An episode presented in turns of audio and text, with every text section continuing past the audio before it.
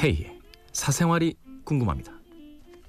오늘은 모든 걸 비밀로 해달라는 제이 씨가 보내주신 사연입니다. 안녕하세요 K. 올해 1월경 저의 마음을 떨리게 한 남자와 연애하고 싶어 K의 즐거운 사생활에 사연을 보냈었고 K의 상담 덕분에 연애를 하게 됐습니다. 쪽집게야 내가 끝내준대. 지금 그 남자와 신나게 연애하고 있는 여자 청취자입니다. K 덕분에 제 인생에서 가장 길게 무려 9개월이나 연애를 하고 있네요. 우와.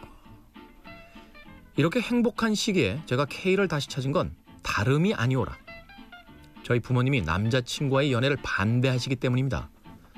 남자친구의 조건이 대학 중퇴, 지방의 작은 회사에서 일하는 정도. 부모님께서 보시기에 부족하다고 생각되시나 봐요.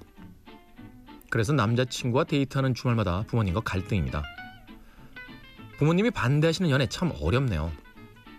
저는 대학 중퇴 이후에 단 한 번도 일을 쉬지 않고 묵묵하게 자신의 진로를 개척하기 위해 노력해온 그 남자친구가 참 믿음직스럽고 존경스러워요.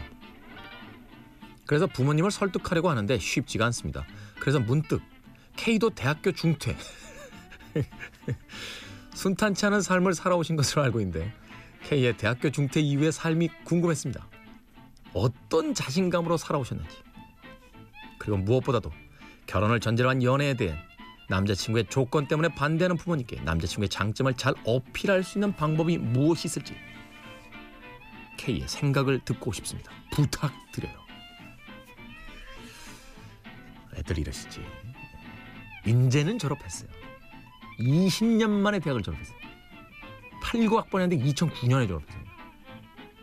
저는 엄밀히 얘기하면 중퇴가 아니죠. 재적입니다. 재적. 네. 잘렸다고요. 학교에서. 어떤 자신감으로 살아왔냐고요? 솔직히 말씀드리면 자신이 있었겠습니까? 네? 졸업장이 없었는데 네. 그러니까 나는 대학을 중퇴했지만 자신만만해서 이건 좀 거짓말이에요. 이건 거짓말이고 이런 건 있었어요. 예전에 한 10여 년 전쯤인가요? 저희 학교에 선생님 한 분이 동기들하고 이렇게 술을 마시는데 약간 취하셨어요. 야 태훈아, 예 선생님, 네가 졸업을 못했지? 예, 저 학교 잘려서 졸업 못했죠. 그랬더니 거기 있는 많은 제 선후배들, 동료들에게 이렇게 얘기하시는 겁니다. 우리는 모두 태훈이를 닮아야 된다. 태훈이를 본받아야 돼. 그 사람들이 이게 무슨 소리지? 막 이렇게 쳐다봤죠. 그 선생님 다음 이야기가 걸작이셨어요.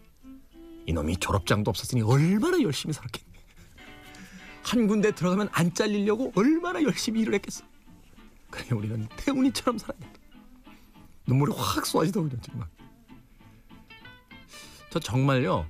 어, 첫 직장부터 마지막 직장까지 일 열심히 했어요 진짜. 진짜 열심히 했어요. 왜냐면 물러설 데가 없으니까요.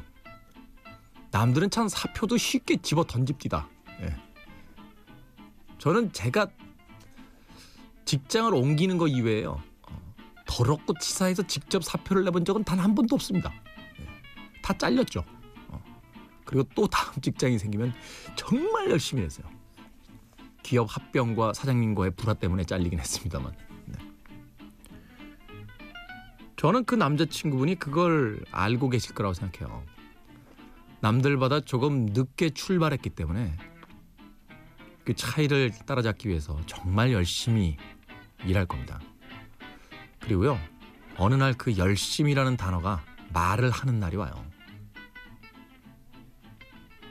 졸업장보다 더 무시무시한 네, 이야기를 해줄 때가 있습니다. 믿으세요. 제이 씨 스스로를 믿고 제이 씨가 좋아하는 그 사람을 믿고 네. 부모에게 어떻게 어필하냐고요? 설득하려고 하지 마시고 보여주십시오. 어떤 남자인지. 말로 설득한다고 설득될까요? 아마 힘들 거예요. 대신 그 남자친구를 보여주세요. 어떤 일을 하고 있고 어떤 비전을 가지고 있고 또 어떻게 성공해 가는지. 오늘은 설득이 알 땐지 모르겠습니다만 내일은 설득이 될 거예요. 그리고요. 이런 얘기하면 또 혼나겠지. 음. 이제 부모님 허락 안 받아도 되는 나이입니다.